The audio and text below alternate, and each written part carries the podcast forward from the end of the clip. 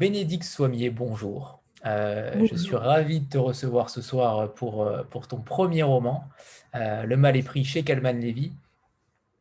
écoute, c'est un, un honneur de t'avoir pour, pour, ce, pour ce magnifique livre. on va peut-être commencer par te présenter aussi, présenter ton parcours. Comment en es-tu venu à, être, à écrire, tout simplement, déjà? Euh, on sait que tu es, tu es infirmière, mais, euh, mais pas que maintenant. Tu es donc euh, nouvellement écrivain et on en est bien ravis. Est-ce que tu peux nous faire un petit, un petit, un petit comment dire, petite chronologie de ton parcours? Et qu'est-ce qui t'a poussé à devenir écrivain? Alors, en, fait, j'ai toujours écrit. J'ai toujours, toujours écrit, oui. Euh, sur des carnets, sur des cahiers, des petites nouvelles, des, poèmes, des tas de trucs, euh, des trucs très moches, des trucs inutiles. Et puis, ben, à force, j'ai enfin, commencé à faire des histoires, des histoires pour mes filles, des histoires euh, voilà, qui prenaient forme, que j'arrivais à terminer, parce que beaucoup, je commençais beaucoup d'histoires. Et puis, et puis voilà, de fil en aiguille, j'ai fait un premier roman, un deuxième roman, euh, le deuxième roman, c'est un roman jeunesse, et puis celui-ci, qui était en fait un recueil de nouvelles que j'ai continué. Après, dans le parcours, euh, parcours euh, tu veux mon parcours scolaire en fait? Non, non, non. non, non c'était très bien. Avant, avant d'être infirmière, j'ai fait des études universitaires, mais qui ne servent à rien, puisque, puisque voilà, je suis devenue infirmière par choix. mais c'est une source d'inspiration par, rapport à ce premier, euh, j'ai pas très bien compris, tu as fait donc deux, deux romans juste avant euh, qui, ont, qui ont été publiés? Non, non, non, non, non, du tout. Non, non, non, c'était des trucs, quand je disais des trucs moches, tu sais, les trucs qu'on écrit. Non, j'avais été jusqu'au bout du parcours d'un premier roman. Euh, donc, c'est parce que, en fait, c'est long hein, d'arriver vraiment au bout de son histoire, donc j'en avais fait. Et puis, euh, bon, celui-là, ça n'avait vraiment rien donné. Et puis après, j'avais écrit un roman pour mes filles où chaque, chaque jour, chaque semaine, je leur donnais la suite. Et, euh, et ça m'a conduit, pareil, à terminer ce roman. Et, et voilà, puis après, j'ai continué à faire des nouvelles. Et j'avais un recueil de cinq nouvelles qu'aucun éditeur n'a voulu. Et j'ai choisi une de ces nouvelles que j'ai poursuivie et du coup qui a donné le mal épris. Et cette fois-ci, je l'ai renvoyée et cette fois-ci, ça a marché. D'accord.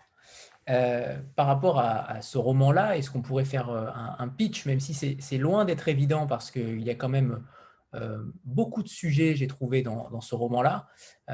comment on pourrait définir ton roman? C'est à la fois un roman qui va dénoncer les violences conjugales et à la fois un roman psychologique vraiment sur, euh, sur l'humain, euh, puisque vraiment les deux personnages centraux, c'est quand même Paul et Angélique. Euh, essayer en fait de décortiquer toute l'âme humaine, toutes les nuances de gris. C'est ça un peu le pitch. En fait, c'est parti sur l'idée d'une laideur, d'un homme laid, et voilà, et comment comment on vit cette laideur face au regard des autres, hein, surtout, euh, face à, tout ce qu'on peut lui renvoyer. Et que cette laideur, euh, je, me suis dit, mais jusqu'où ça, peut, ça peut conduire? Et en fait, cet homme qui est laid physiquement devient laid, laid euh, intérieurement, il devient laid moralement. Ça devient, voilà. Et, et puis, à côté, il y a Angélique et c'est surtout cette idée de, parfois on dit les femmes qui sont victimes de violences, si elle avait, si elle avait, si elle avait eu le courage de partir, elle aurait pu, elle aurait pu faire ci, elle aurait pu faire ça. Et en fait, non, c'est beaucoup plus compliqué. Et cet homme aussi, on, pourrait dire, il peut faire autrement. Alors oui, il peut faire autrement. Hein, ça, j'insiste. Cet homme, il est violent, mais il aurait pu être autre chose mais du, coup, euh, voilà, c'était l'idée de ce roman, c'était l'idée de, ça, de montrer toutes les nuances de gris qu'il y a à l'intérieur de l'humain. C'est pour ça que je disais tout à l'heure que le métier d'infirmière aussi, c'est très inspirant parce que, en fait, on ne fait que ça, côtoyer du gris.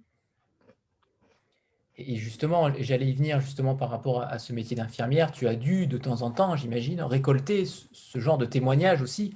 Euh, peut-être, je ne sais pas, mais en tout cas, ça a sûrement dû aussi forger ce roman-là par rapport à cela. Et, j'ajouterais quand même que, ce, que Paul, euh, le personnage principal, euh, ce qui est courageux dans ce roman-là, c'est que tu as réussi à ne pas le mettre dans une case, à réussir à l'humaniser un peu plus qu'on pourrait, qu'on pourrait le croire dans un, dans un autre roman où, où l'homme qui bat sa femme n'est que mal, tu as réussi à en faire quelqu'un aussi qui croit en l'amour, clairement, mais qui y croit forcément un petit peu mal, mais en tout cas, tu as réussi à, ne jamais le rendre euh, manichéen. Et ça, c'est quand même extrêmement important. Euh, bravo pour ça, parce que véritablement, tu as donné une voix aussi euh, au mal, clairement, mais en lui donnant quand même une voix supplémentaire, une voix un peu différente, qu'on n'entend pas souvent, et notamment dans la psychologie des personnages.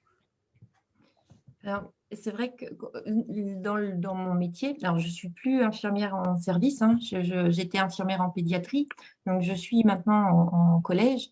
Donc, ce, ce, sont, ce sont les victimes qui viennent dans mon bureau. Ce sont des victimes de maltraitance, de, de tout ça. Donc ça, on le gère. Et euh, après, on, on, côtoie ça. Euh, on va aller au, bout du... Quand on, on apprend des faits, Déjà, on n'est pas enquêteur, on prend ces faits et ensuite on va les signaler à la justice, on va les signaler aux services sociaux, enfin il y a toute une suite. Mais il y a des retours aussi et, il y a aussi l'auteur. Et cet auteur, des fois on va l'entendre, on, va aussi, euh, on va aussi comprendre, mais on va jamais excuser. C'est ça aussi, mais tout, comme quand une infirmière, elle soigne, euh, quand arrive euh, à l'hôpital quelqu'un qui est auteur de quelque chose de grave, elle va le soigner pareil. Et là, c'est pareil, c'est-à-dire que Paul, euh, il, est, il est cet auteur. Et, moi, je me suis aussi placée quand je l'ai écrit en tant que soignante, c'est-à-dire que je l'ai décortiqué en tant qu'être humain. Je ne l'ai jamais excusé. Et, je suis allée au bout de l'idée, mais tout comme dans mon métier, je vais au bout de l'idée, c'est-à-dire que je vais jusqu'à jusqu'à signaler. C'est-à-dire que même si une personne pleure dans mon bureau en disant je ne voulais pas ou c'est parce qu'il se m'est arrivé telle chose, non, j'irai au bout et euh, je prendrai toujours le parti de la victime. Et, c'est un peu ça aussi dans l'histoire de Paul, parce que c'est aussi démontrer qu'il y, a nos regards à nous, euh, ce qu'on peut induire euh, sur les personnes. on peut, alors après, là, je vais plus loin, c'est-à-dire le regard on, peut nous aussi les construire, les monstres, euh, par nos regards. Et euh, c'est ça aussi, dans ce livre, c'est aussi dire que Paul est un monstre. Et, euh, arriver à, faire comprendre au lecteur que ça reste un être humain imparfait, etc. Et c'est pas parce que on le comprend ou qu'on lit son histoire qu'on peut l'excuser. Et je, je, pense que c'est ce qui met très mal à l'aise dans ce livre, parce que quand on le lit, on, peut se dire, mince, j'ai éprouvé de l'empathie. Euh, tout comme des fois, nous, infirmières, on éprouve de l'empathie. Mais l'empathie, c'est quelque chose de ponctuel et ça peut nous mettre à mal, mais euh, ça ne veut pas dire qu'on accepte. Enfin, je ne sais pas si j'ai été très claire. c'est difficile à m'exprimer tout ça parce que, oui, j'ai beaucoup de retours en fait de lecteurs qui me disent c'est très percutant, c'est très, très inconfortable, on referme le livre, on est très mal.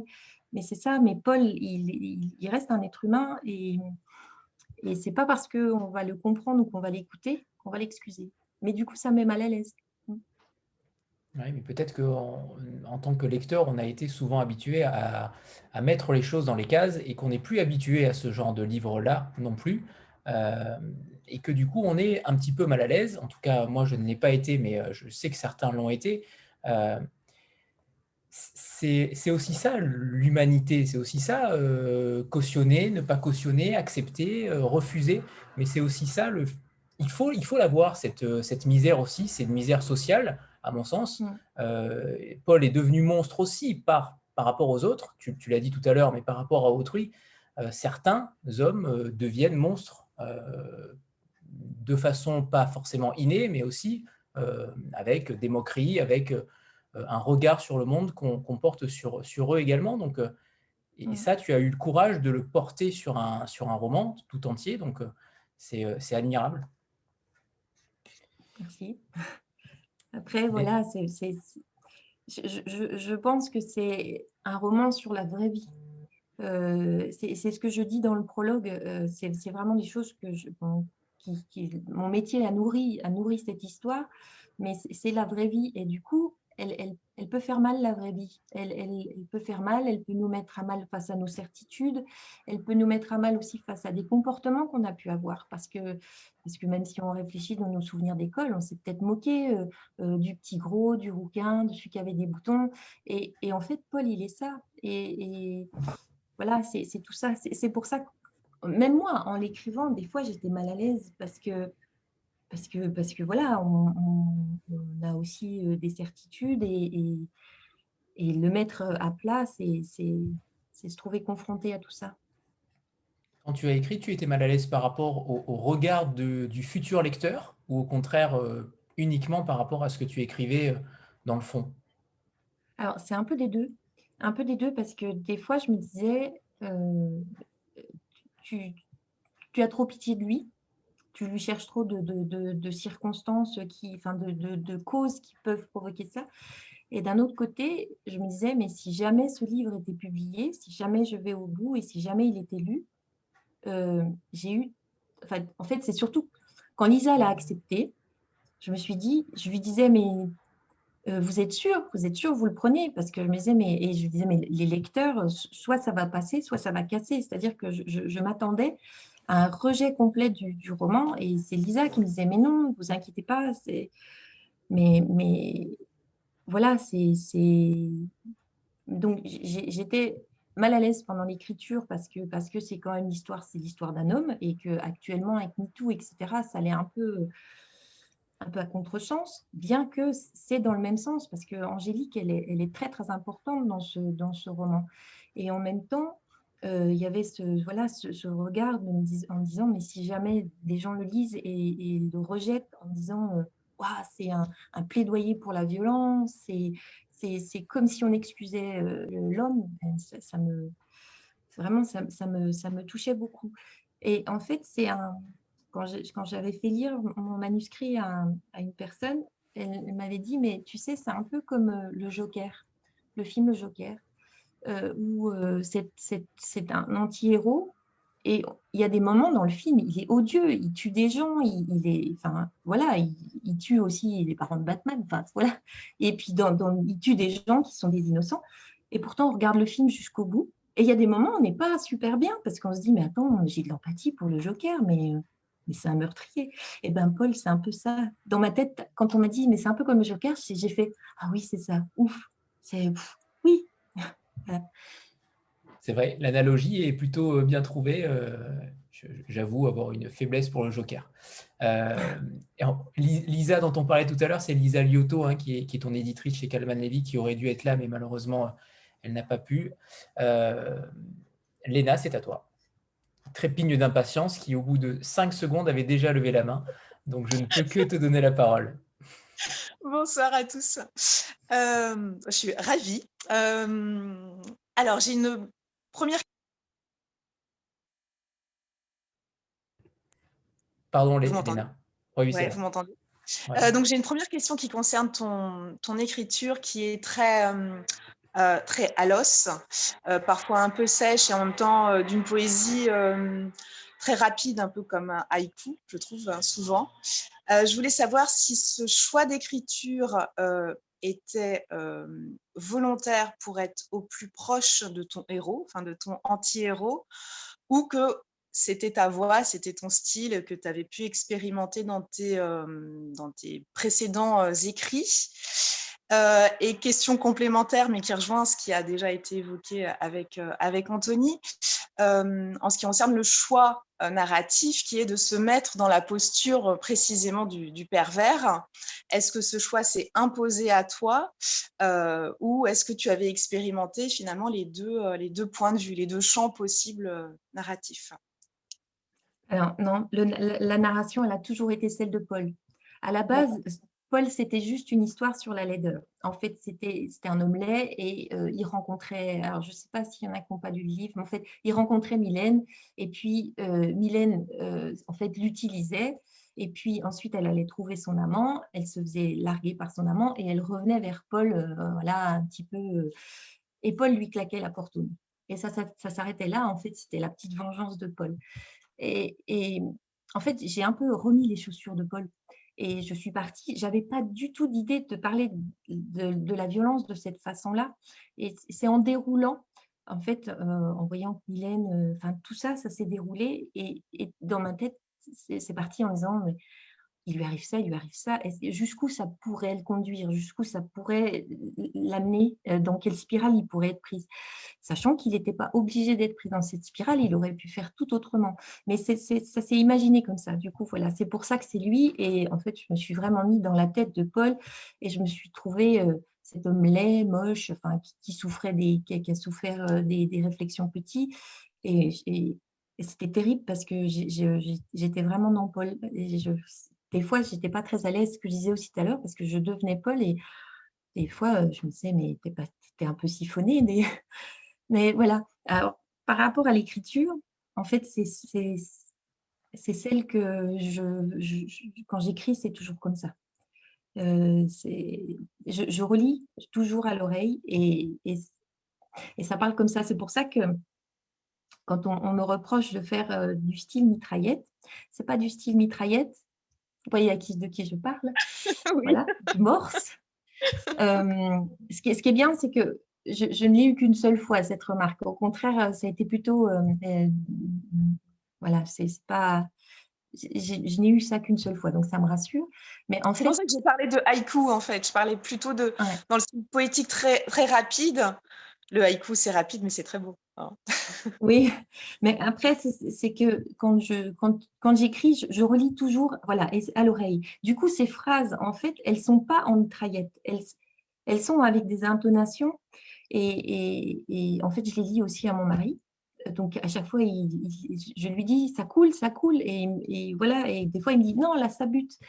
Et c'est pour ça que je n'ai pas ce sentiment de, de mitraillette. Pourtant, quand j'ai relu le livre, quand je l'ai eu en main, j'ai une impression aussi d'être aspiré dans le truc et d'être pris, euh, en fait, de courir, de courir à côté des mots. C'était un peu cette, cette impression. Mais, mais en fait, c'est pas un choix. C'est là, je, je, je, suis en train d'écrire un, un, second roman et je me rends compte que bah, l'écriture, elle est la même, le sujet, il est complètement différent, mais c'est le même style et et je, pense que je ne pourrais pas le corriger parce que sinon, après, ça voudrait dire que je ne sais plus moi ou que j'imite quelqu'un ou que je cherche à faire quelque chose qui n'est pas moi. Alors après, on en a discuté avec Lisa qui me disait de toute façon, c'est une écriture qui plaît ou qui ne plaît pas. Il n'y a pas trop de demi-mesure. Je, pense que j'ai répondu à ta question, je ne sais pas. Mais c'est vrai que ce choix narratif, il est, il est fort. Euh, le fait de se placer euh, à une sorte de troisième personne euh, du singulier, euh, un petit peu omniscient, un narrateur omniscient comme ça sur, sur, sur les deux personnages, c'est euh, plutôt surprenant et, je trouve ça original, inédit. donc c'est ne le corrige pas. Je ne pense pas qu'il faille le corriger ou, ou, te le reprocher. Au contraire, c'est plutôt rafraîchissant.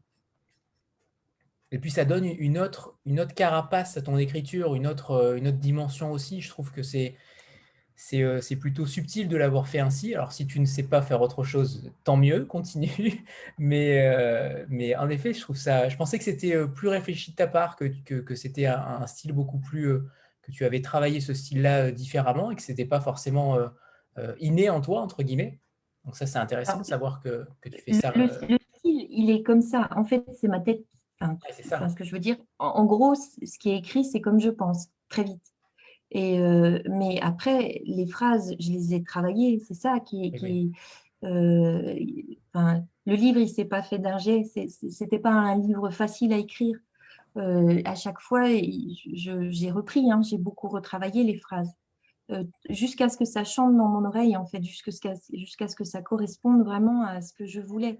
Mais après, le, le flux, il reste le flux de mes pensées, c'est-à-dire quand j'écris, je suis partie dans le truc et, c'était un peu les pensées de Paul qui étaient des fois interrompues parce que moi, euh, auteur, je pensais et que du coup, je, ça me permettait aussi de, de, poser un peu la vitesse, de, de poser le texte, les, petits, les, petits, euh, les petites fois où je prends la parole en tant qu'auteur pour essayer de temporiser aussi ce, ce, ce déroulement qui va très très vite. Nicole? Oui, bon, en attendant, vous avez un petit peu débordé sur, euh, sur la question que je voulais poser, mais c'est pas grave. Je voulais euh, juste faire une petite euh, rebondir sur, sur ce qu'on disait tout à l'heure sur, sur, sur, sur, le fait d'entendre la voix de Paul et, de, et de, de s'apercevoir qu'il est humain. Mais j'avais lu une fois le témoignage d'une avocate qui expliquait à quel point c'était un peu facile de penser que euh, on avait affaire à des monstres, euh, enfin de, cataloguer les, personnages comme des monstres pour euh, se dédouaner un petit peu. Alors qu'en fait, le, fait d'appréhender leur humanité et d'être conscient qu'on pouvait être humain et mauvais et faire des, choses, c'était bien plus déstabilisant. Donc là, c'est le, parti que tu prends et c'est vraiment très efficace parce que c'est effectivement, Paul, euh, c'est un être humain et, comme tout être humain, euh, ben, selon les influences euh, qui le portent, il va agir en bien ou en mal. mais ma question donc était portée sur l'écriture, sur ton écriture, parce que moi j'ai eu l'impression en lisant que tu avais énormément travaillé mais dans, le bon sens du terme, c'est-à-dire que j'ai pas eu l'impression que c'était une écriture euh, fabriquée, mais qu'au contraire, euh, il y avait une recherche de, de privilégier le silence au bruit. Est-ce que c'est quelque chose dont tu es consciente, que tu as essayé de faire pour laisser euh, la place au lecteur, ou c'est quelque chose que tu n'avais pas en tête?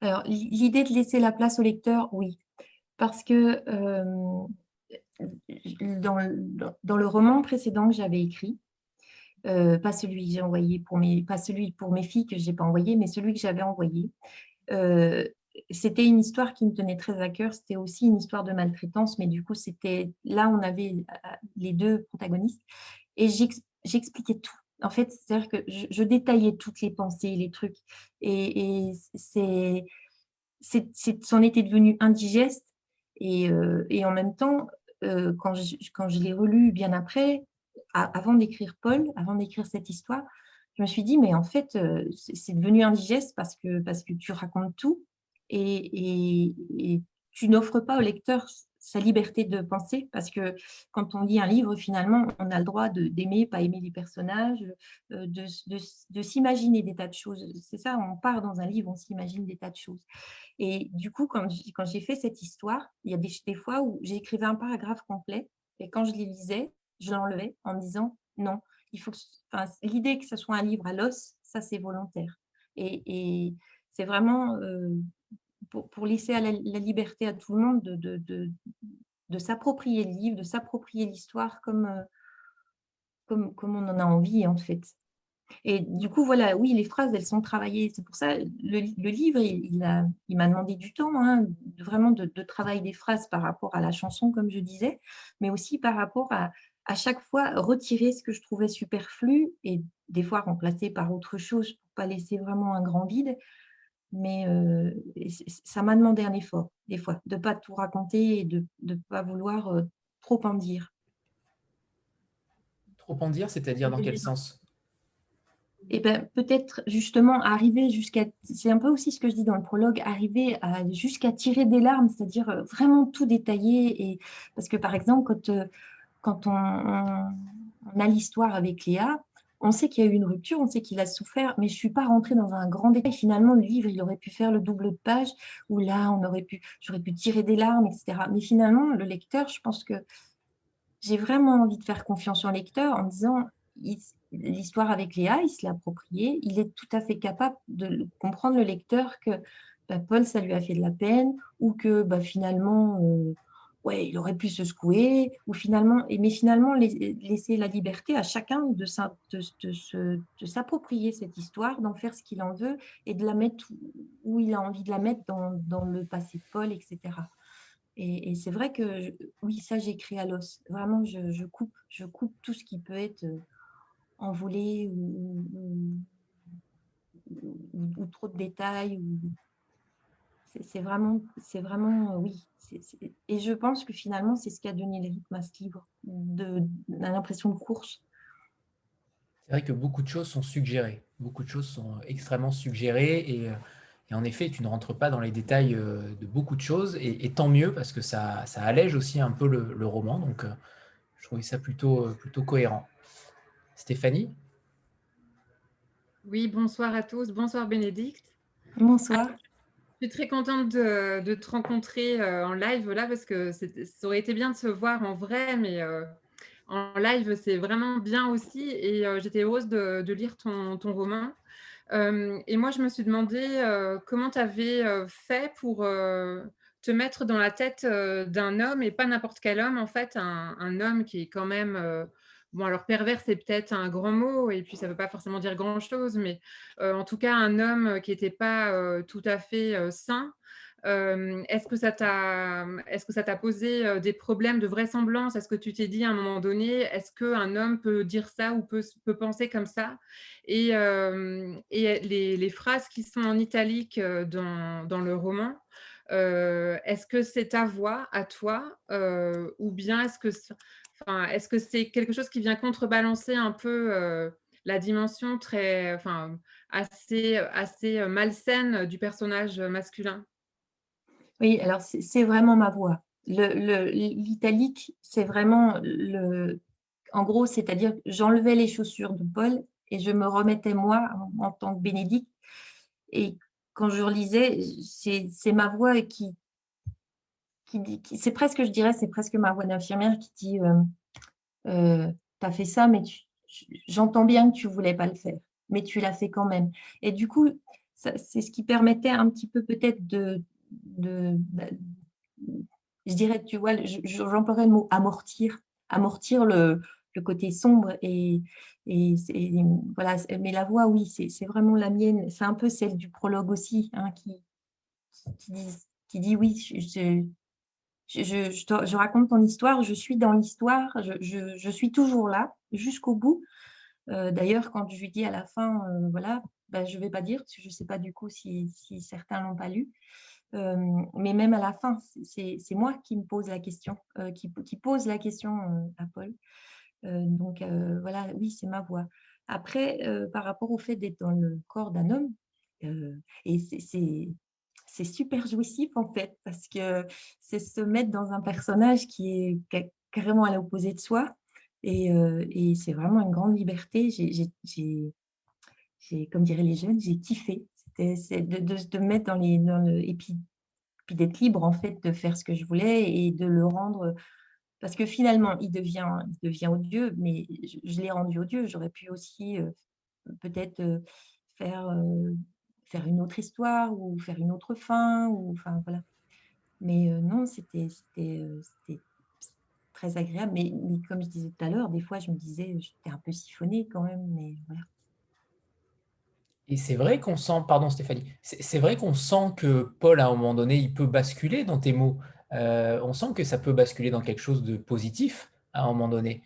Euh, c'est ça qui est, euh, c'est là où tu as réussi à jouer un petit peu avec la jauge du mal, réussir à jouer un petit peu avec nos émotions. À un certain moment, je me suis dit, et pourquoi pas Et pourquoi pas regretterait-il Pourquoi pas On sent qu'à un moment donné, tout peut basculer au final. Mais je, pense qu'il regrette tout le temps. Il, est, quand on, l'écoute, c'est un homme ordinaire, mais c'est pas un méchant, c'est pas un, homme méchant au début. Il est, il, s'est occupé de sa sœur, il est soucieux, il est un gentil collègue. C'est vraiment monsieur ordinaire, c'est monsieur qu'on croise, euh, voilà, dans la rue. C'est un collègue, c'est un voisin, c'est un ami. Euh, voilà, il est, il est, il est, il est lambda, et, mmh, et, oui, il, aurait, il, aurait, il aurait pu faire autre chose, il aurait pu être autre chose. Et moi, jusqu'au bout, je, ne savais pas, en fait, je n'ai pas eu de plan, hein, j'avais pas de plan. Euh, l'histoire, elle venait comme ça, donc euh, il, aurait pu faire autre chose il, aurait pu profiter de, cette rencontre avec Angélique et, je pense qu'il est amoureux réellement. Il, a été amoureux de Mylène, il est amoureux d'Angélique. Alors certains me disent il, se venge. Je suis pas sûre que, enfin pour moi, quand j'ai écrit, ce n'était pas une idée qu'il allait choisir Angélique en disant ça va être ma victime, je vais me venger.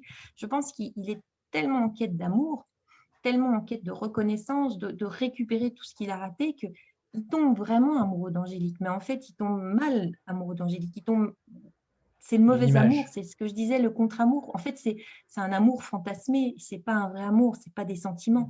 Mais, mais si on cherche, il est amoureux, il est vraiment amoureux d'Angélique.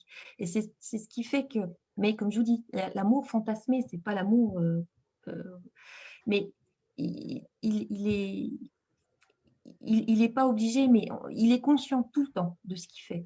C'est ce qui fait que ça le rend peut-être, euh, peut-être par moment pas sympathique, mais nous, on va éprouver de l'empathie parce que parce qu'on sait qu'il est conscient, on sait qu'il a la notion du mal et du bien, on sait qu'il voudrait que ça se passe autrement, mais il est pris dans, le truc. Mais ça ne l'excuse pas. Il aurait pu faire autrement. C'est ça qui est très ambigu. Stéphanie, pardon, je t'ai coupé. Non, non, ça va. Euh, oui, alors je voulais quand même rebondir euh, parce que justement, tu, tu, l'as un peu abordé tout à l'heure. Euh, tu as dit que tu lui avais quand même trouvé pas mal de circonstances atténuantes. Et alors moi, j'ai vraiment senti ça très fort, c'est-à-dire j'ai vraiment senti l'infirmière derrière qui, qui, cherche à comprendre en fait pourquoi un homme agit comme ça. Et est-ce que euh, tu n'avais pas l'impression que ce regard-là ou cette, euh, cette attitude-là vis-à-vis de ton personnage, ça pouvait te freiner et, euh, est-ce que tu n'aurais pas voulu à un moment donné lâcher les chevaux, en quelque sorte, qu'il aille vraiment très loin dans le mal? Parce qu'il est encore assez gentil finalement. Bon, d'accord, il est un peu violent, c'est sûr, mais c'est, je vois Anthony qui est effondré. Non, mais je veux dire, il aurait pu, il aurait pu aller encore dans la noirceur, enfin, dans une noirceur pire. Est-ce que, est-ce que tu as, est-ce que tu senti cette confrontation entre justement ton, ta personnalité à toi, qui est de, d'être toujours en empathie avec les autres, de les comprendre, de, comprendre leur contexte pour expliquer leurs actes, euh, est-ce que tu as senti ce conflit euh, avec, ça et euh, la, volonté peut-être d'aller plus loin encore dans la noirceur?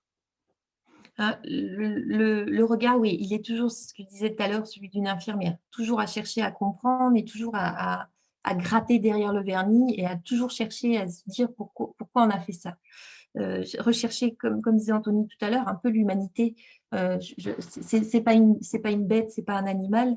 Euh, donc euh, ça, oui, ça se confronte. Après, j'ai jamais, j'ai jamais, je le voyais jamais aller plus loin. À la limite, la, seule chose où j'aurais pu hésiter, c'est que, Paul mette fin à ses jours, parce que c'est tellement douloureux pour lui. Je, je, pense, enfin, connaissant mon personnage, je pense qu'il pouvait pas aller plus loin avec Angélique. Il était déjà au, maximum de sa violence. C'était quand, il la voit dans sa cuisine et que ça l'atteint vraiment, je, pense, ça l'atteint, il est, il est, profondément touché. Et, la chose où j'aurais pu l'emmener, c'est vraiment, euh, euh, d'ailleurs, à un moment, il dit, euh, il a envie de mourir. Et, ça, il y a des moments quand j'ai écrit, j'en avais presque des larmes aux yeux parce que, parce que quand il est dans, dans son lit et, et que il dit au psy qu'il a envie de mourir, il a vraiment envie de mourir. Et, et je me suis dit, mais voilà, est-ce que si Père Angélique, si, c'est plutôt là où j'aurais pu aller. Mais du coup, euh, vraiment dans le côté triste, mais, euh, mais, mais, là aussi, ça aurait, ça aurait déclenché encore plus d'empathie. Enfin, je, je c'est pas le but non plus. Thibaut? Bonsoir Bénédicte, bonsoir à tous. Euh, bon, j'ai pas encore lu le livre, mais il va falloir peut-être que je me dépêche pour aller l'acheter. Bon, je l'ai vu chez Culturel, il est vraiment très très beau. Euh, bon, euh, comme tu le sais, Bénédicte, on fait le même métier et je comprends un peu euh, toute cette notion d'empathie que tu défends bien. Je voulais savoir si c'était un livre libérateur par rapport à ton métier, dans le sens est-ce que tu as vécu ou est-ce que tu as rencontré des, personnages, euh, entre guillemets, on va dire, qui ont ce caractère? Bon, j'ai pas lu le livre, donc c'est pas facile euh, pour me projeter. Hein. Euh, est-ce que tu as rencontré justement ce genre de personnages, de, enfin, d'hommes, on va dire, qui, qui ont cette, cette, attitude qui a, qui, qui a l'air d'être assez violente quand même Est-ce que justement c'est un roman libérateur de ton métier par rapport à ton métier, ou est-ce que c'est vraiment un roman où voilà, c'est vraiment très fictif, on va dire, qui est totalement écarté de, la réalité? Je ne sais pas ah, si je, comprends ma question. Je pense pas qu'il soit très écarté de la réalité. Parce que, alors, la situation de Paul, je, ne l'ai pas rencontrée. J'ai rencontré des parents victimes, enfin, qui sont auteurs de violences, oui, mais c'était pas par c'était plus par rapport à des enfants. Mais en fait, c'est plus l'idée, par exemple, dans les élèves que je côtoie, il y a des élèves en grande difficulté et des élèves qui sont, euh, je, suis sur un collège de 800 élèves, hein, et je suis la seule infirmière, donc c'est un gros collège et dans ces collèges, il y a des classes, euh, des classes euh, en difficulté qui sont en relais avec l'ITEP, hein, c'est les instituts thérapeutiques et psychologiques, et ce sont des élèves qui sont, fracassés par la vie, vraiment, qui ont des histoires de vie qui sont horribles, et ce sont certains, ce sont des élèves maltraitants, c'est-à-dire qu'ils sont, euh, ils sont maltraitants avec les filles, ils sont maltraitants avec leurs camarades, ils sont maltraitants avec euh, ceux qui sont différents, etc. Et, ces enfants-là, je m'en occupe beaucoup, et, et, à chaque fois, ce sont pour moi des pôles en puissance. Et, en fait, ce livre, ce n'est pas une histoire de libérateur, c'est une histoire aussi que il y a tout le travail qu'on a à faire, nous adultes, nous humains, face euh, aux gens, euh, face aux gens, face au regard qu'on peut avoir euh, sur tous ces gens qui rencontrent des difficultés. Mais ça peut être aussi la difficulté simplement physique. Hein. Euh, comme là, Paul, il est moche. Il est moche, il n'a pas de bol. Et, depuis l'école, on se moque de lui. Et voilà, il s'est fait malmener par l'amour, etc. Mais ce sont des gens à la base, des gens qui ont vécu aussi des, choses moches dans leur vie. Mais il y a aussi tout le, regard que nous, on a sur ces gens-là. Et est-ce que des fois, nous, on ne les crée pas, les monstres? Euh, C'est ça aussi. Et quand je vois euh, donc ces enfants en difficulté, enfin quand je dis enfants, c'est des ados, hein, ils ont souvent euh, plutôt 14-15 ans, voire 16 quand ils sont doublés, et que certains, certains font des réflexions, parce que dans un collège, vous savez, on a toutes sortes de personnes, hein, il y a des profs, des CPE, enfin voilà, et que nous, on a ce regard de soignant qui n'est pas du tout le même regard que les autres. Et quand des fois on entend euh, certaines réflexions sur ces enfants, d'adultes, enfin des réflexions d'adultes sur ces ados et tout, et ben c'est fait c'est très dur parce que ce sont des, ce que je dis, ce sont des pôles et, à, pas les prendre en charge correctement, on peut en faire des monstres. Et ce qui m'interroge quand je, quand mon livre en fait, ce que j'aimerais, c'est qu'il interroge aussi sur euh, alors ok, il y a Paul, il est maltraitant, ok, ça perturbe, mais c'est plutôt l'idée de euh, qu'est-ce qu'on peut faire pour éviter que des Pauls deviennent des monstres? Parce qu'on parle de MeToo, on parle de tout ça, on parle, mais à la base, euh, l'homme qui a fait ça, l'homme maltraitant, il était un petit enfant, il a été un ado, et il y a, alors après, je ne vous parle pas du pervers ou du, psychotique ou tout ça, hein, qui, qui, bah, il est cinglé, il est cinglé. Et là, il y a besoin de, soins, de soins psychiatriques. Je parle vraiment de celui qui, qui était ordinaire et, et qui, que la vie a fait dévier jusque-là. Mais après, je répète, ce choix-là, il n'était pas obligé. Mais c'est tout ça, c'est tout ça que j'essaye de faire aussi passer dans ce livre. C'est pour ça que je, ne peux pas faire abstraction de mon regard de soignant et de l'expérience que j'ai. Et voilà, c'est pas possible. Mais après, libérateur, je ne pense pas. C'est surtout l'idée de, partager tout ça, de partager euh, le fait que ben, on, peut déraper. Euh, tout à l'heure, tu disais, ça m'a intéressé, tu parlais tout à l'heure de, de, ton écriture sur, les, sur des carnets moches. Euh, c'est surprenant de dire ça justement par rapport à, Paul euh, où la mocheté est, présente. Euh, et il y a donc ce fameux carnet où il écrit ce qu'il pense, les mensurations de ces, de ces femmes également, toutes caractéristiques surprenantes qu'on fait souvent en, faculté d'ailleurs, sur les bancs de la faculté, mais peut-être plus quand on est un peu plus âgé. Est-ce qu'il y a un lien justement avec ces carnets, ces carnets-là, entre toi et entre lui et toi? Non, non, non, non. Moi, c'est dans les carnets, c'est quand je dis moche, c'est parce qu'ils traînent au fond de mon sac, ils ressemblent plus à rien.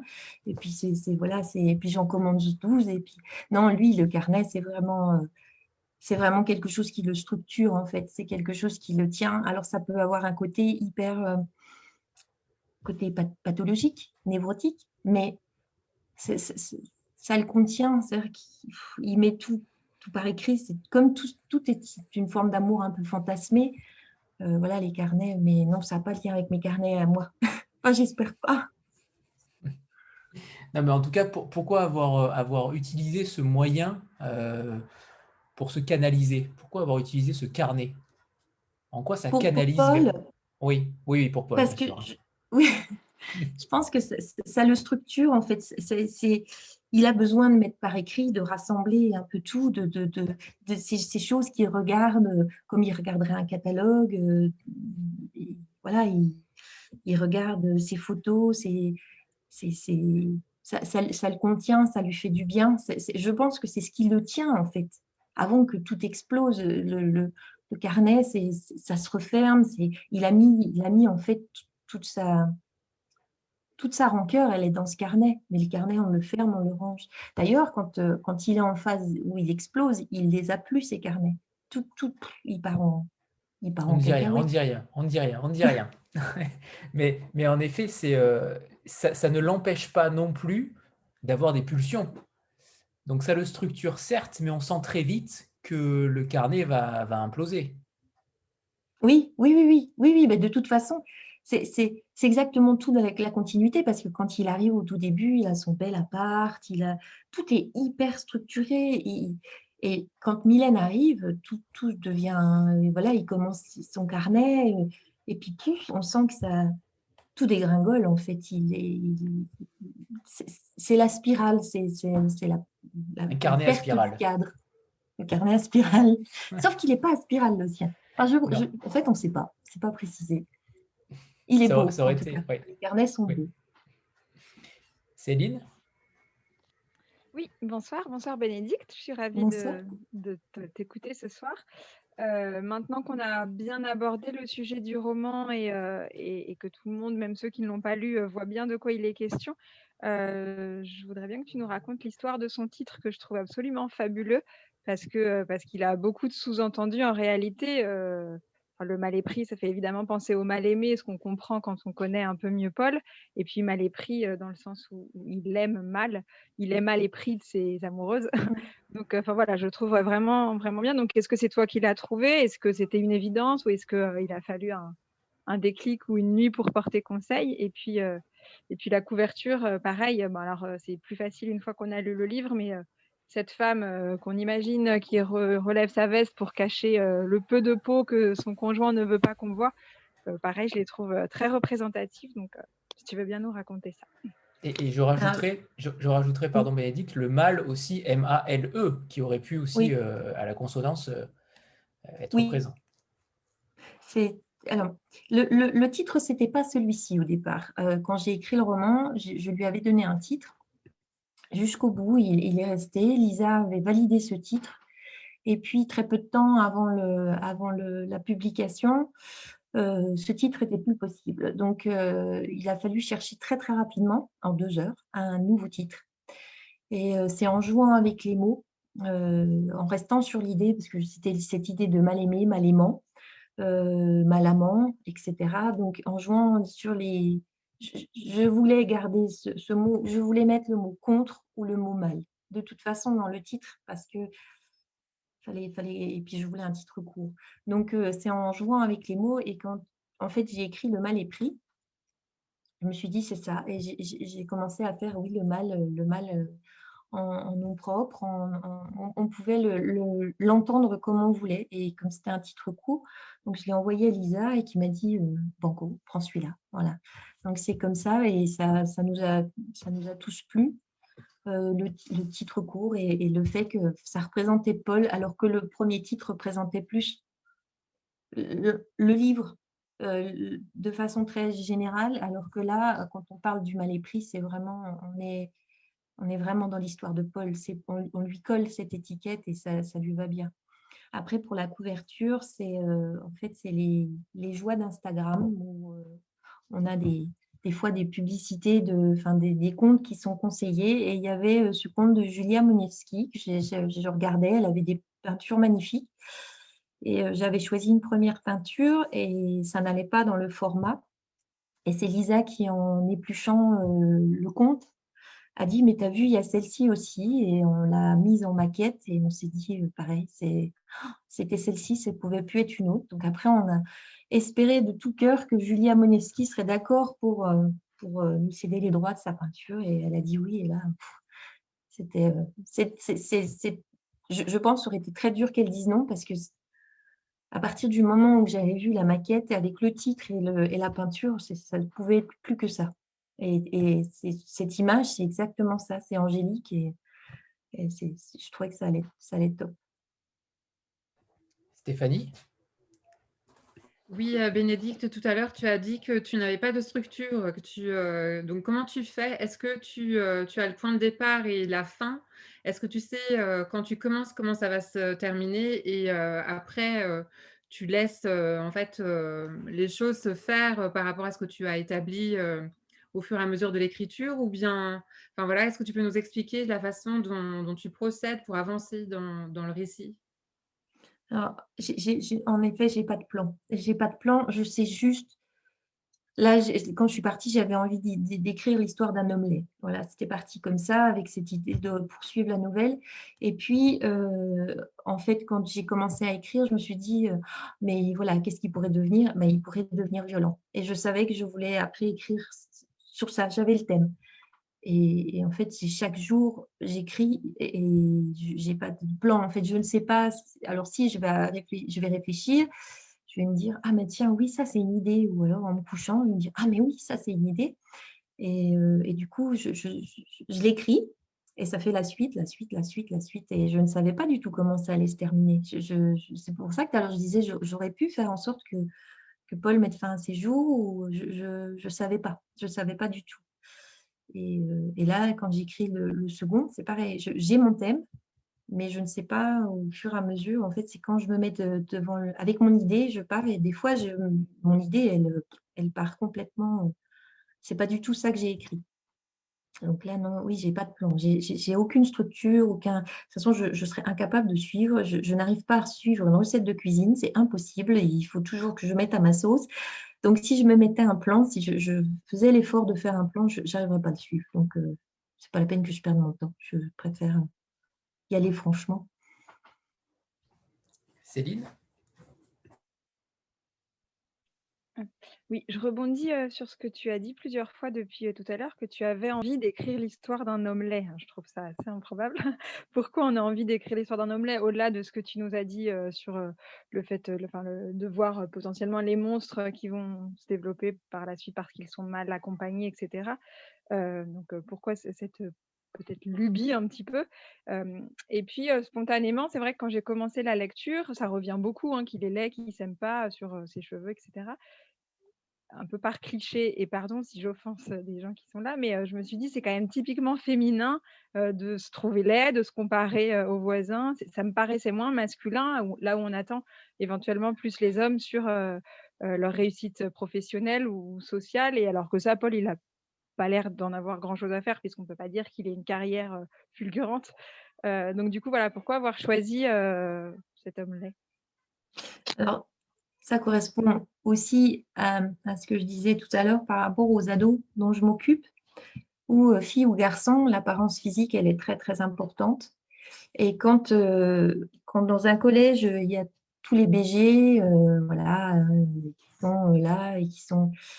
Et puis, on a tout ce public qui n'a pas forcément les vêtements de marque, qui est très souvent en surpoids, euh, qui a de l'acné, qui enfin, voilà, et, et, qui sont victimes de beaucoup, beaucoup de réflexions et qui sont des gamins hyper attachants et qui, voilà, qui souffrent. Et, et c'est très difficile. Et il y avait vraiment cette idée de beau et de lait. Et ça, c'est du, du vécu. Euh, de ces beaux qui ne mesurent pas forcément la chance qu'ils ont et qui maltraitent, alors des fois consciemment, des fois inconsciemment, les gens qui sont, euh, ben, qui sont différents ou qui, qui, n'ont pas les vêtements de marque, qui n'ont pas ceci, qui sont, euh, qui sont dans leur jogging, euh, qui sont complètement avachis, enfin les, joggings qui pendent aux fesses et, et qui pourtant, et eh ben, ces gamins, ils se mettent du gel, ils, se font tout propre, ils se mettent du déo, ça, ça sent la cocotte, etc. Et pourtant, ils, restent dans, dans ce corps et ils sont, même quand ils font ces efforts, ils sont, ils, sont victimes de tout ça. Et, enfin, moi, adulte, ça me fait beaucoup, beaucoup de peine. Et, c'est ce que, je, ce que je disais tout à l'heure, ce sont tous des pôles. Et c'est pour ça, oui, je, je pense que ça m'atteint tellement, ça, ce, ce, cette méchanceté et, comme je dis qui n'est pas toujours euh, pas toujours voulu hein, parce que parce que voilà même même des petits sixièmes quand ils se moquent des uns des autres c'est alors nous on fait de la prévention on essaye de travailler dessus hein, sur sur l'acceptation des autres et tout mais, mais on sait très bien comment ça se passe dans une cour d'école ou dans un couloir. Et, et c'est pour ça que ça me tenait à cœur, de vraiment dire, alors oui, j'insiste vraiment sur le fait qu'il est laid, parce que c'est tellement important, parce que ça, laideur, il a, parce que finalement, il n'est pas si moche que ça, Paul. Il a des jolis yeux et, il y a des gens qui ne sont pas physiquement, euh, euh, hein, ils sont, pas, ils sont pas des mannequins, mais ils ont un charme, ils ont quelque chose. Et lui, il a ses yeux, par exemple. Mais je pense que la laideur, elle est tellement ancrée dans ce qu'on lui a renvoyé que même si physiquement, d'ailleurs, quand il se, remuscle, etc., il le dit, c'était juste ça, il me tape sur l'épaule. Mais au bout du compte, il est toujours, le même. Et oui, je, pense que je suis très insistante par rapport à la laideur, mais, mais, mais c'est le quotidien des cours d'école, en fait. Hein. Et c'est douloureux. Hein. Oui, c'est ce que tu disais tout à l'heure, c'est euh, un roman aussi sur la réalité. Clairement, tu, pointes la réalité du, de la vie. Donc, euh, en effet, tu appuies euh, là où ça fait mal. Euh, Karine Oui, c'est. Pardon. Pardon. Pardon, pardon. C'est vraiment la réalité, oui. Et c'est ce qui peut peut-être déplaire à, certains lecteurs qui sont dans un, dans un milieu un petit peu protégé, un petit peu dans le cocon, ou qui sont qui, côtoient pas ça et qui vont dire c'est too much, mais non, c'est pas too much, c'est vraiment ça. C'est quand, quand, on, quand on sort de ce cocon un peu protégé et qu'on va réellement euh, à, la, à, la, rencontre de ces gens, euh, c'est pas que des gens dont on se moque euh, à la télé euh, sur des émissions de télé-réalité où, où, on va rigoler parce que c'est un peu Monsieur et Madame Bidochon dans l'émission, mais en fait, il y, a quand même y a quand même, moi, ces émissions de télé-réalité, ça me fait toujours beaucoup, beaucoup de peine parce que je me dis, ça fait rire des gens, mais en fait, c'est la vraie vie et, c'est des gens qui souffrent, mais je vais finir par toujours faire pleurer. Donc, je vais peut-être arrêter de parler de tout ça. Mais oui, oui, c'est la vraie vie. Mm. Karine? Bonsoir à tous, bonsoir Bénédicte. Bonsoir. Alors, avant de poser ma question, je voulais juste faire une petite euh, remarque. Euh, une, des choses qui m'a énormément plu dans ton roman et qui était justement ce que j'avais peur qu'il ne soit pas avant, c'est le fait que tu n'excuses pas, que tu ne rentres pas dans le cliché que ceux qui ont vécu certaines choses vont faire euh, de la violence derrière, etc. Et en fait, ça m'amène au fait que on vous parliez tout à l'heure de ton écriture qui, qui laisse de la place au lecteur. Et ça, c'est quelque chose que j'ai vraiment ressenti, parce que j'ai vraiment ressenti que je, je le lisais avec mon vécu. Et que mon vécu prenait une place énorme et faisait que, par exemple, bah, du coup, je ne ressentais pas d'empathie par rapport à Paul. Et en même temps, j'ai été fascinée complètement par ton roman. Donc, en fait, tu m'as atteint. ton roman m'a vraiment euh, percuté. Et je me demandais comment tu prenais le fait que on le on le ressent pas de la même façon que toi tu parce que depuis tout à l'heure je me rends compte qu'il y a des choses que j'ai pas ressenties comme toi tu en parles c'est c'est pas ce sentiment que j'ai eu même si le résultat au final est le même je suis c'est un roman qui m'a bousculé et je me demandais comment tu vivais ça comment c'est ah ça, c'est bah, l'idée de bousculer, elle est là. De toute façon, c'est ce, que je disais tout à l'heure. Ça m'a créé vraiment une grosse, grosse angoisse. Hein. J'avais très, très peur de, l'apparition de ce roman parce que, parce que je, me disais, c'est pas possible, ça va, ça passera pas, ça passera pas. J'étais très, très angoissée. Et puis, quand les retours sont arrivés, euh, je, me suis rendu compte que voilà, fallait, il fallait, j'avais eu raison de faire confiance au lecteur et que chacun pouvait s'approprier cette histoire. Donc après, quand les retours sont, euh, je les reçois tous en fait. sauf quand je me fais descendre vraiment de façon, voilà, où là, je me dis, bon, ok. Et là, c'est là où je parlais tout à l'heure des gens qui vivent aussi dans un cocon et qui, qui, finalement vont dire c'est too much, mais en fait, il faudrait les prendre et les sortir du cocon. Mais puis après, bon, j'accepte que tout le monde pense, voilà, que tout le monde, c'est ça, parce que comme tu disais, tu as ton histoire, donc tu t'es approprié ce livre de cette façon, une autre personne va avoir son histoire, etc. Donc certains vont, vont, vont détester Paul, d'autres vont être touchés, certains vont avoir envie de bousculer Angélique en disant mais c'est bon, voilà, comme tu disais tout à l'heure, elle peut se secouer, elle a qu'à, elle peut, et voilà. Alors qu'en fait, c'est celle que j'ai adorée, quoi. oui, ben, de qui je me suis sentie proche. Oui, mais les, retours, je les, je les, prends tous en fait, euh, parce que je pense qu'on a tous notre histoire, on a tous, euh, on a tous notre, notre vécu, mmh. donc euh, on ne peut pas s'approprier ce livre de la même façon. mais par contre, c'est vrai que ce qui revient, c'est qu'il a percuté, il a bouleversé, des fois il a même, enfin certains n'ont pas pu le terminer. Hein, j'ai reçu des messages de gens qui n'ont pas pu le terminer, c'était trop dur. Donc voilà, mais, mais tout ça, ça s'entend c'est normal. Je, ce que je disais, même quand moi je l'ai écrit, il y a des fois, je n'étais pas toujours à l'aise parce que, parce que j'avais l'impression peut-être d'aller trop loin. Ou, euh, donc forcément, euh, forcément, et ça touche. Hein. Mmh. Je, trouverais presque, j'aurais été peut-être plus surprise que, que, que, tout le monde me, dise, euh, ouais, on a fermé le livre, mais on n'y a pas cru. c'est Paul, il nous a agacés, Angélique, euh, voilà, et, que personne soit touché. Et en fait, le fait que les gens soient touchés, je me dis, waouh, c'est super. moi, moi ça, me, je suis très, très émue que les gens soient touchés par ce livre. Merci beaucoup. Nicolas?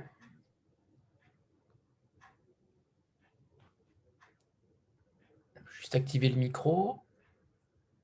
Tu vas. Oui. Voilà, ça y est. Euh, ce qui m'intéresse vraiment depuis tout à l'heure, c'est comment tu as vécu l'écriture du livre. Dans quel état tu t'es mis pour te mettre à la place de Paul justement? Parce que ça doit pas être anodin. Non, c'est réellement pas anodin. C'est c'est très perturbant. C'est très perturbant parce que parce que Paul, c'est vraiment pas moi. C'est vraiment tout mon contraire. Donc, c'est ce que je disais tout à l'heure, c'est un côté jouissif parce que euh, c'est un peu comme un acteur. je me suis mise dans ce rôle et, c'était très agréable d'être dans un rôle qui n'est pas le sien. Mais en même temps, c'était très perturbant. Il y a des fois, euh, j'éprouvais une empathie tellement grande pour Paul que ça me mettait à mal parce que je me disais, mais c'est pas possible. Du coup, j'étais très très mal aussi, vraiment. Je c'était un peu comme à l'intérieur de moi, il y avait mon moi qui se fracassait avec Paul. Et, du coup, euh, des fois, c'était très dur à porter, où j'étais vraiment perturbée. Et euh, je posais en fait le livre et je ne le touchais pas pendant 15 jours parce que parce qu'il fallait que, fallait que ça se ça s'évacue. Les, les, scènes de violence avec Angélique, j'avoue que je, en fait, là, quand, euh, quand Paul est violent, j'étais dans, dans la peau d'Angélique et, je, voyais cet homme et je me disais, mais attends, c'est enfin, très compliqué, mais je me disais, mais c'est toi qui es en train de faire que Angélique est comme ça. Donc, euh, ouais, il y a des fois, j'étais vraiment mal, vraiment, perturbée. Tu l'as écrit en combien de temps, en fait? Euh, J'ai mis une année pour l'écrire, avec des grandes pauses, vraiment des grandes, grandes pauses.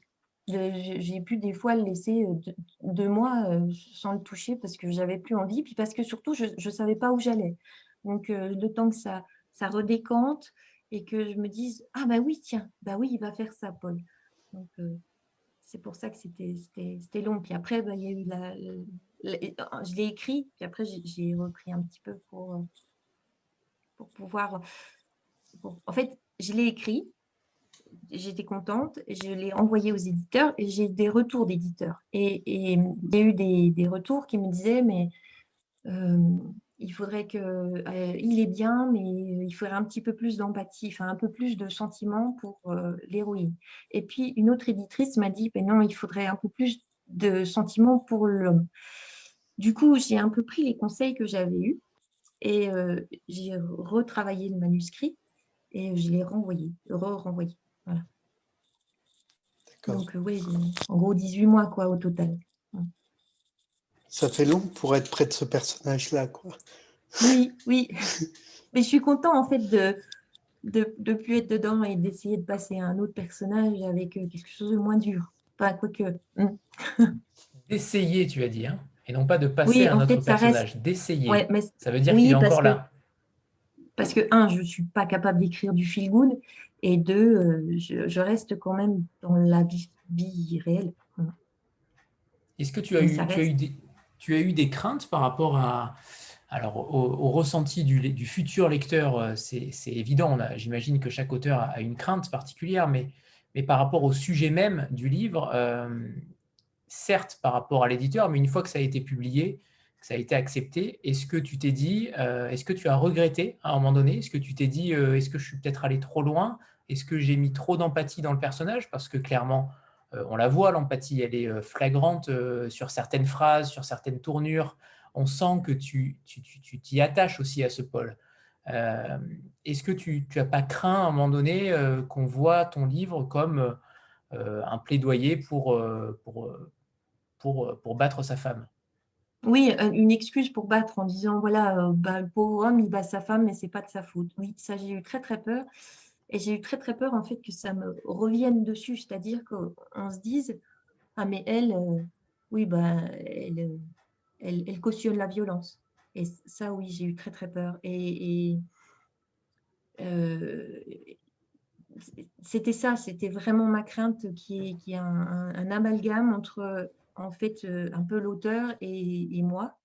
Et qu'on se dise, mais euh, comment, comment elle peut excuser, comment elle peut cautionner la violence, comment on peut dire, en gros, qu'il y a un raccourci qui dise euh, l'homme est violent, mais c'est pas de sa faute, voilà, parce qu'il a eu une enfance malheureuse, etc. Et c'est pour ça qu'à chaque fois, j'insiste en disant, non, c'est Paul, d'abord, c'est une histoire, et c'est pas, pas quelque chose, c'est pas une histoire universelle, hein, c'est l'histoire de Paul. Et puis, euh, il n'était pas obligé. Il, aurait pu, avec son expérience euh, douloureuse, euh, faire autrement, peut-être rebondir avec Angélique, etc. Donc, le, fait d'avoir fait ce livre et d'aller jusqu'au bout, on pouvait me dire, oui, vous, cherchez des excuses à l'homme violent. Et j'attends un peu les, avis des, féministes, etc., enfin des, gens qui sont très engagés dans la lutte contre les violences faites aux femmes, et j'ai très peur qu'il soit mal interprété, alors que moi, au contraire, je suis très, très, très sensible à, la violence faite aux femmes, aux actions, etc. Et, c'est ce que je disais tout à l'heure, je, pense que le problème, enfin, peut-être il est, beaucoup plus en amont et prendre l'épaule avant qu'ils arrivent où ils en sont. Mais ça, ce serait, c'est la, c'est la jolie vie, là. C'est ça, c'est un peu de la science-fiction, mais sait-on jamais euh. Et on n'a pas parlé notamment de l'hérédité. Euh, le père de Paul euh, a été violent, mm. et il parle même de soumission de la femme.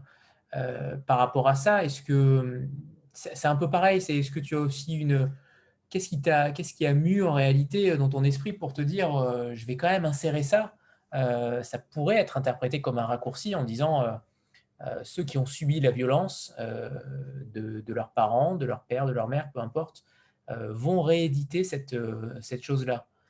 Est-ce que tu n'as pas eu peur aussi de ce raccourci-là? Tout à fait, tout à fait. Et, alors que, en, vrai, on peut se dire que, les hommes violents sont souvent eux-mêmes victimes, mais tout homme violent ne devient pas un homme maltraitant. Et c'est deux choses importantes. Et du coup, oui, il pourrait y avoir ce raccourci en disant, bah oui, le pauvre, là aussi, euh, en fait, il ne fait que reproduire. Mais il a essayé de s'en sortir, Paul, finalement, avec Émilie, il a milité, il est, il est... c'est pour ça que je dis, il a bien, c'est pour ça qu'il dérange, parce qu'il a bien cette notion de bien et de mal. Il, sait ce qu'il fait. Il est allé à des manifs, il est contre la violence faite aux femmes, il a vu ce qu'a fait son père et il veut pas reproduire. D'ailleurs, il le dit, c'est pas moi, c'est pas moi. Donc après, est-ce qu'il y a un déterminisme? Non, parce que tous les hommes violents ne deviennent pas, enfin tous les hommes qui ont subi la violence ne deviennent pas violents. Et c'est ce que Karine disait tout à l'heure. En effet, tu n'as pas fait passer ce message. alors je ne vais pas dire bien au contraire, mais, en tout cas, ça se ressent. Par contre, les, paroles du Père, on les entend derrière. On, entend, on entend aussi ce, martèlement dans l'esprit de Paul en disant Je ne veux pas rééditer ce qu'a ce qu'a fait mon Père. Et ça, c'est très fort aussi, le discours du Père dans notre esprit mon père, pas mon père, euh, pas comme mon père, je crois de mémoire, euh, pas comme mon père, pas comme mon père, mm. euh, ça, martèle aussi extrêmement bien. Et ça, c'est assez subtil de ta part aussi. je te félicite encore une nouvelle fois. moi, j'aimerais savoir, Bénédicte, quelles sont tes, influences littéraires? Alors, on te connaît au travers de ton blog, mais, mais pas forcément les influences littéraires qui t'ont poussé à écrire, même si tu écris depuis toujours. Euh, quels sont tes, écrivains qui, euh, les écrivains qui, euh, qui te permettent de, de, rêver ou, qui te bouleversent? En fait, je, beaucoup dans les, dans les classiques, j'ai beaucoup aimé lire Zola, par exemple. Zola avec toutes les, les, l'âme humaine hein, de, Zola. Quand il, décrit tous ces, personnages, il va au-delà du personnage, parce que des fois, c'est pareil, ce sont des personnages qui sont sont, qui sont antipathiques. Euh, après, Maupassant aussi fait beaucoup, décrit beaucoup aussi les personnages. Ça, c'est, vraiment une influence. C'est, l'envie de ne pas poser une histoire comme ça, mais de, d'aller au-delà et de, de, voir le personnage derrière les mots, en fait. Et, et quand on lit, quand on lit par exemple Maupassant, on a toujours ça, on est, on est au-delà des mots, et on, va, on va sur, le personnage, on, arrive à, imaginer, à, presque à, penser à leur place et tout ça. Et ça, ça c'est des choses, euh, je, me régale avec ces, ces livres-là où, c'est pas plat, l'histoire elle n'est pas posée comme ça. On, a vraiment une âme humaine derrière, on a vraiment de l'humain. Et en, plus, et en auteur contemporain? Parce que cela, euh, je ne pourrais pas inviter, euh, je pourrais pas inviter Envely, Maupassant et Zola. Non, euh, comment? Ah bah ça, bah alors, alors là, je suis super déçue. Julien Dufresne l'ami, il arrive bien à, à, aller dans les personnages. dans les romans qu'on lit de lui, il est, fin. il arrive à. Je, pense à notamment quand il a écrit Les Indifférents. Euh, et c'est un livre, je ne sais pas si vous l'avez lu, mais c'est un livre très très dur. Hein. il est là aussi, hein, il a des personnages qui sont, qui sont très antipathiques et on se prend dedans et on, on arrive presque aussi à excuser le, personnage antipathique. Enfin, je, je, trouve qu'il est, il est, il est fin dans son, et là dans son dernier livre aussi, euh, en contemporain, lui.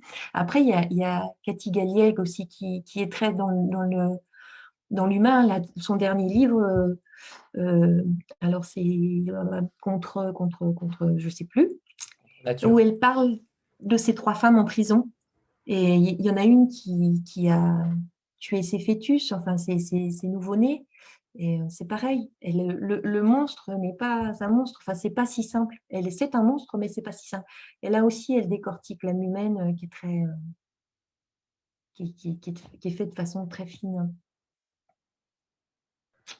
Tout à l'heure, on disait, on disait que c'était aussi un roman qui, traitait de la banalité de l'humanité des hommes simples. Paul travaille à la poste, voilà.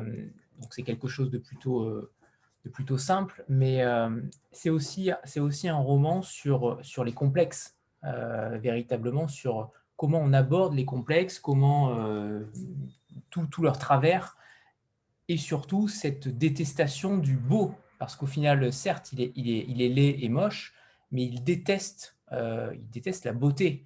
Et, c'est extrêmement, euh, entre guillemets, noir euh, d'avoir un personnage qui déteste la beauté à ce point-là.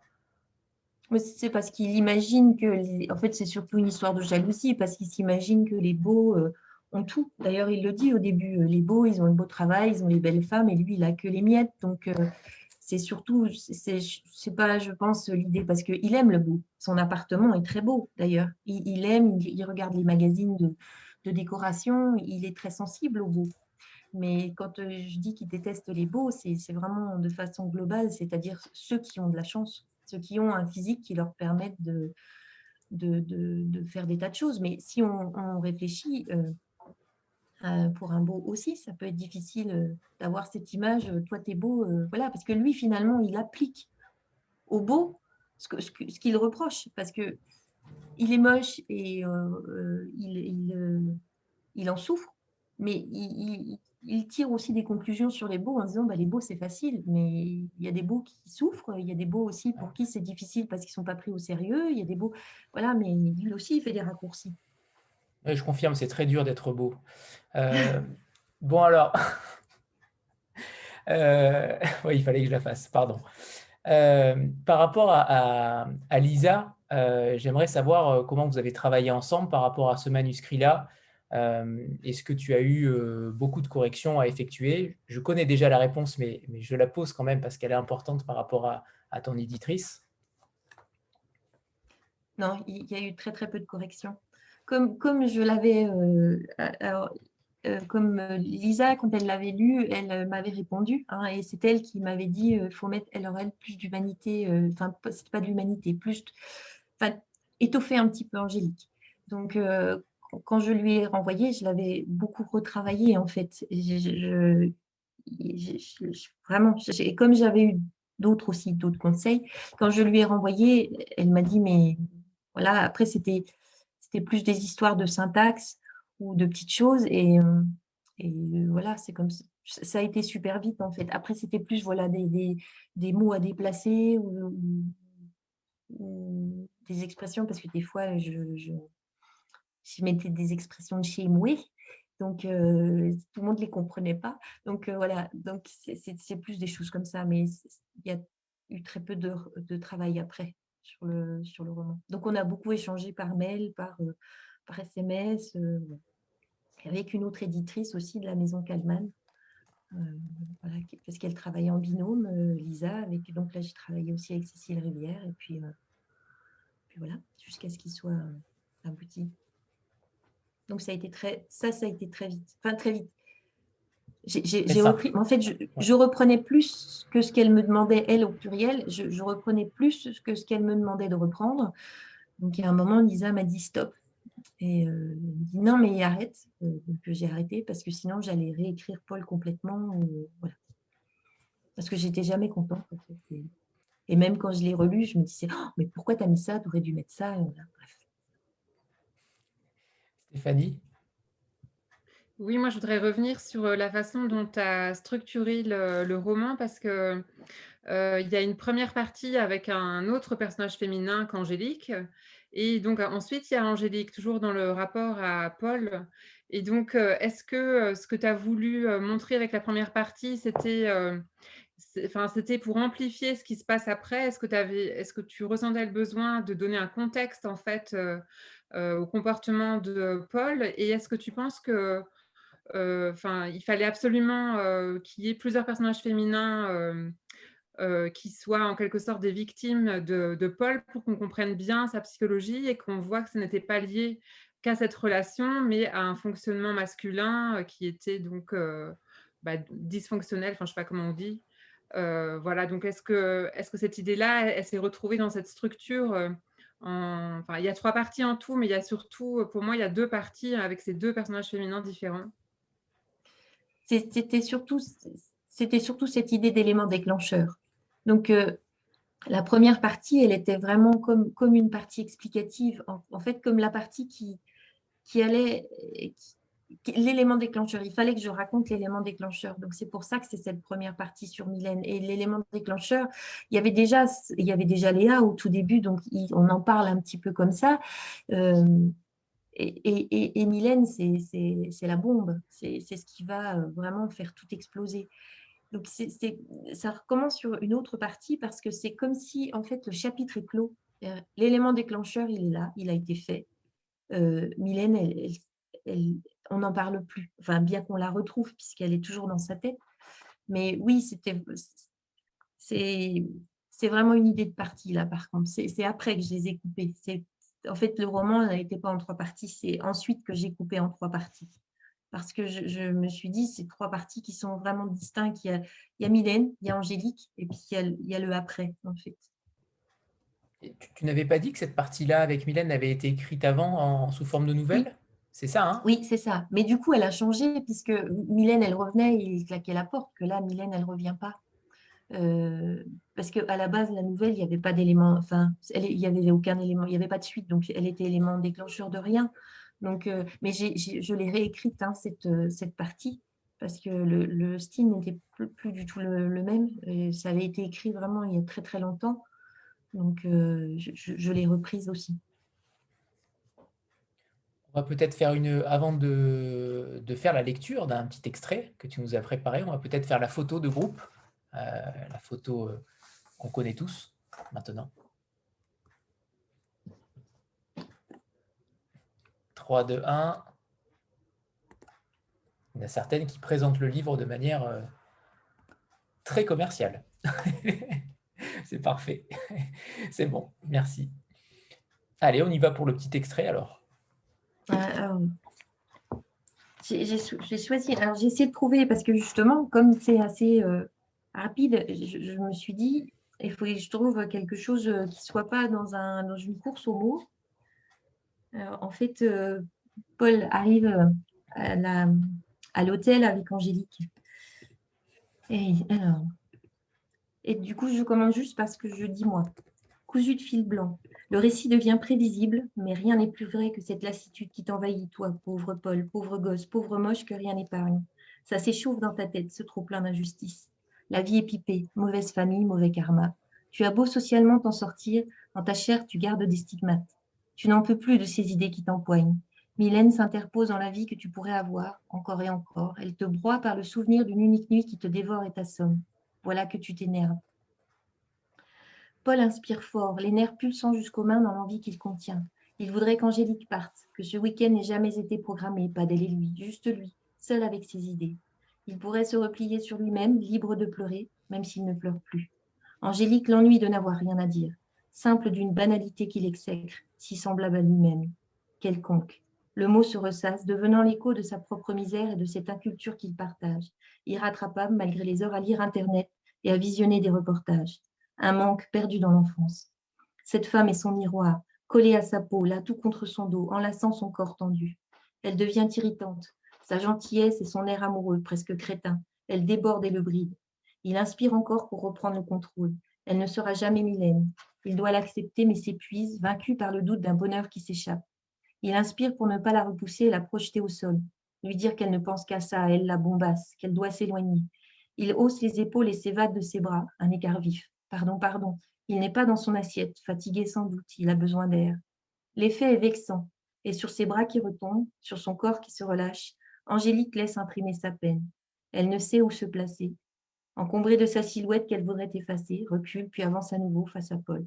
Elle ne comprend pas son humeur devenue sombre, quand l'instant d'avant, il riait encore. La bascule l'interroge sur elle, sur ce qu'elle a mal fait, comme souvent. Paul s'est détourné, consterné par l'inconstance de son désir.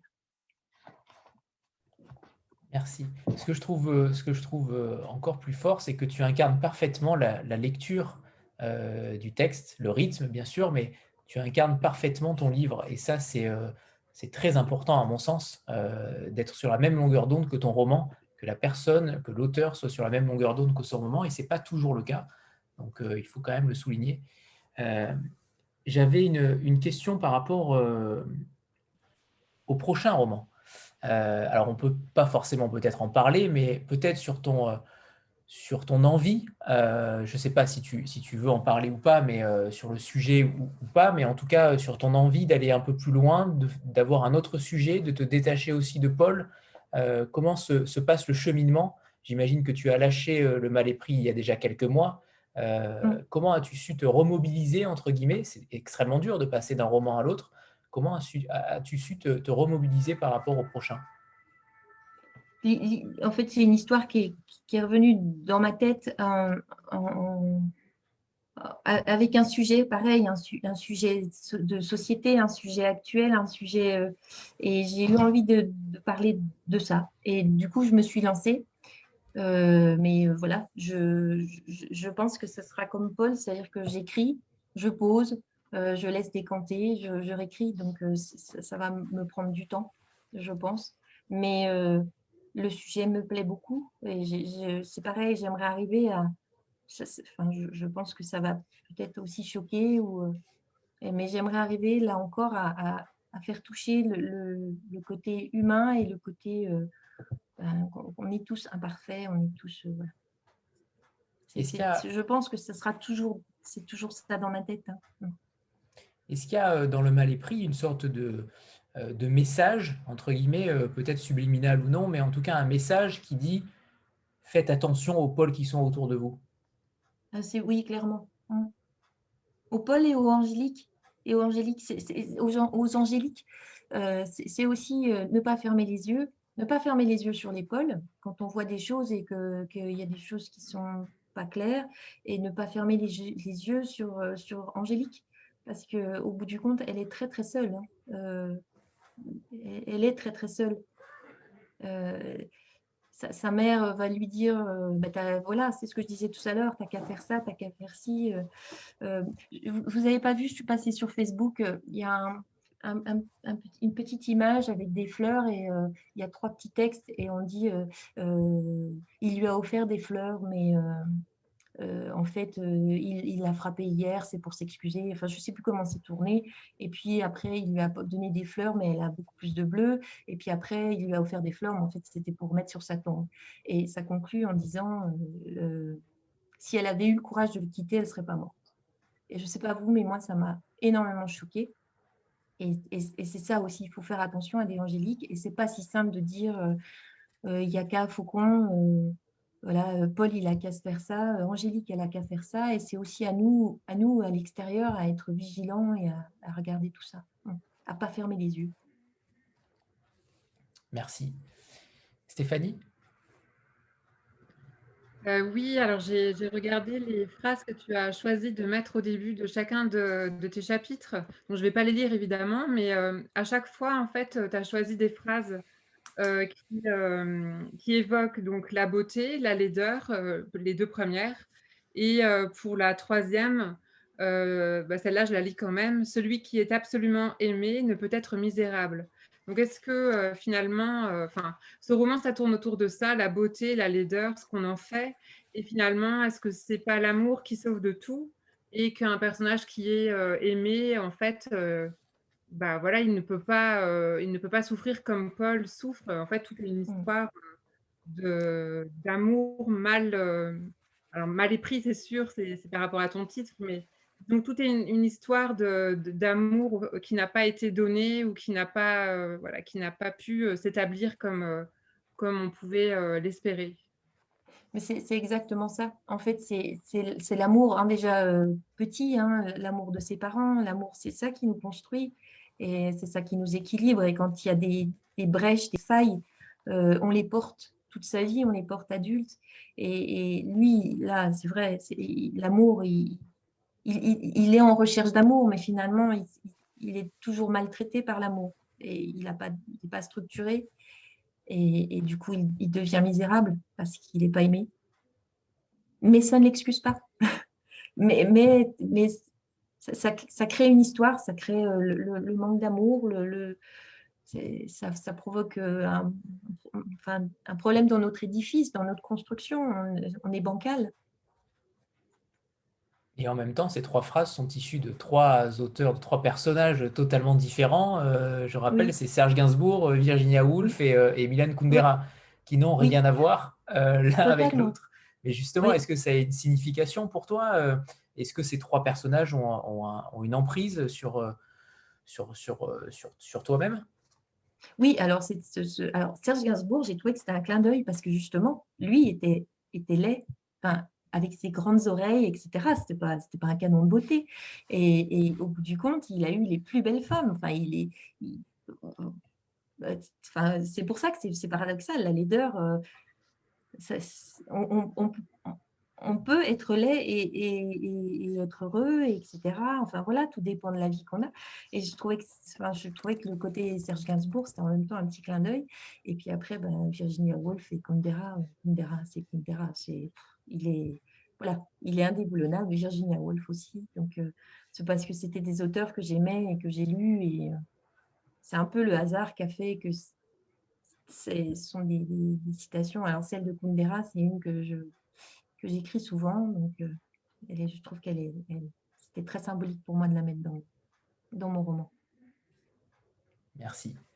Alors, si plus personne n'a de questions, euh, on, va se, on va se quitter. Mais merci Bénédicte, merci infiniment d'être ah, Merci à vous, merci beaucoup. venu.